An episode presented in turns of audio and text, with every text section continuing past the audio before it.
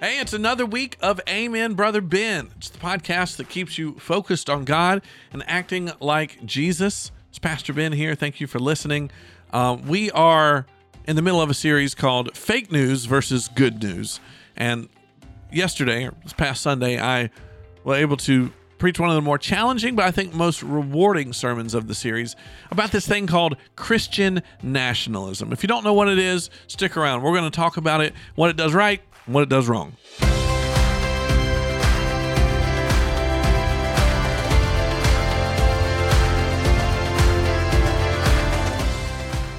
I know y'all judge what if you're going to listen or not within that first 20 seconds or so.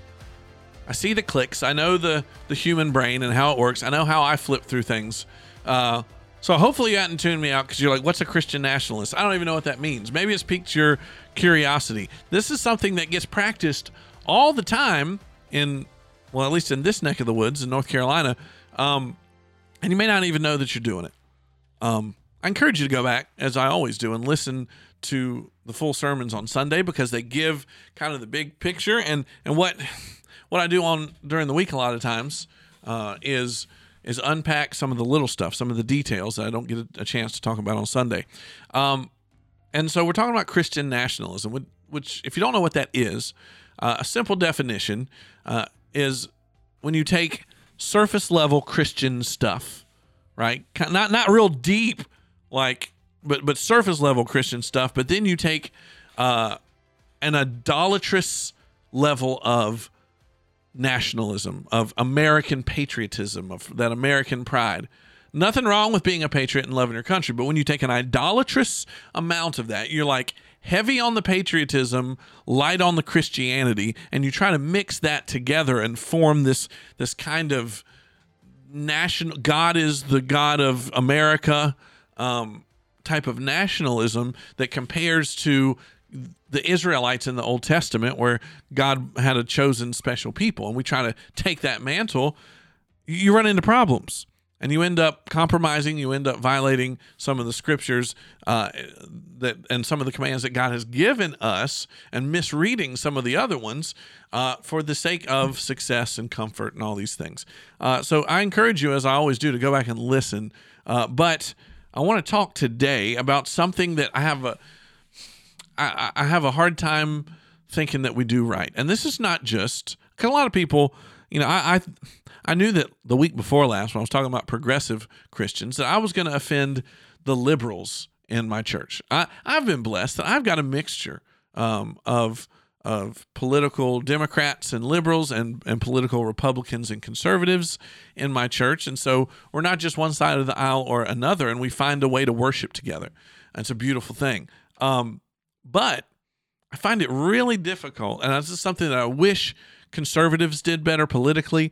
Uh, but Christians, whether you're conservative or liberal or wherever you fall, Christians need to do a better job of doing what Paul calls us to do in Romans 12 14, which is to bless those who persecute you. Bless and do not curse them. Right? I was I played some clips uh, at the beginning of my sermon as I've been doing, kind of showing the more outlandish examples of whatever uh, heresy or whatever aberration of Christianity we were talking about in this series.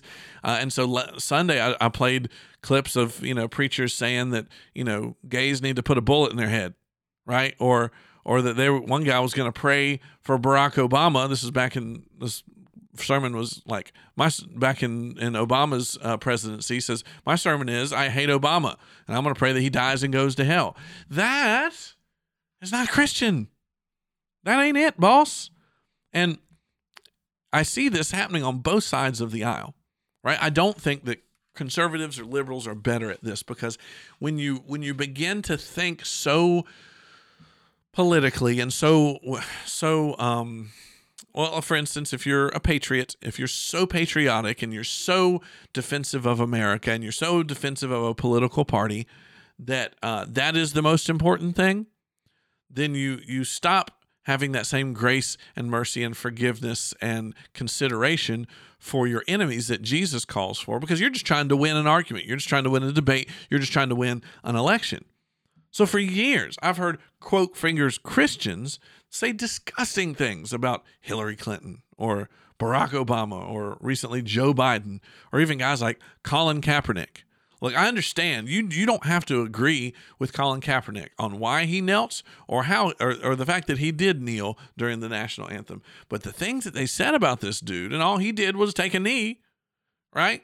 Uh, we're supposed to be better than that as Christians. And I, have said the same thing for uh, Christians and and their attitude on Donald Trump and some of the you know some of the the Democrat Christians that I know have said some terrible things about uh, Trump and about some of the the Republicans in in the House. You don't have to like them, but you need to bless those who persecute you. By the way, this is we can't even bless people who agree differently than us. Think about this scripture. You need to bless those who persecute you. So let's say that I get persecuted for preaching uh, biblical marriage, biblical views on gender, or anything like that. That's probably the most likely thing that's going to get me put in in jail. Uh, and let's say someone jails me for that. I'm supposed to bless them. If someone uh, writes nasty things uh, in the comment section uh, or eggs my house because of the views of my biblical views that I'm holding up, Paul says, bless them, right? Jesus says the same thing. Says you need to bless them. You need to love your enemies. I know you've heard you're supposed to love uh, you know, you're supposed to love your your those people who love you, but anybody can do that. Love the people that hate you. Love the people who persecute you. Refuse to go down on their level and engage in that way, even though they deserve it. Even though they uh, they've said things and they they it would just be justice in your mind. We have to remember vengeance is God's, and God can take care of them way better than we can. And so one of the things that Christian nationalists need to do better is bless those who who, persecute us. So, um, even if you think that they are uh, disintegrating the very essence of America, right? They're pulling apart the Constitution, if they're they're using the Bill of Rights as toilet paper, how dare them do? How dare Joe Biden do this? How dare the Senate do this? How dare bless those who persecute you? You know, I, am not. I'm, you, I'm not going to judge you whether you voted for Trump or Biden. I think Christians voted for both, and I think that we'll we'll sort that out one day. Um, but one of the things that I heard a pastor say that troubled me one time was they were asking this pastor, "Why do you support Donald Trump the way you do?" Um, and there's, by the way, there's plenty of reasons. There was um, to to vote for Donald Trump. That I could see a Christian voting for Donald Trump. Uh, but the one thing that this pastor said that worried me is he said you know, Christians are tired of getting pushed around. You know, people have been pushing, the society's been pushing us around Christians for their beliefs, and we're tired of being pushed around. We're just happy to have someone on the block that's that's somebody on the playground that's willing to push back. That's not Christian. Right? Jesus says you're going to get pushed around and you should rejoice and be glad because you're doing it uh, the same way that Jesus and the prophets before him got pushed around for standing up for the right thing.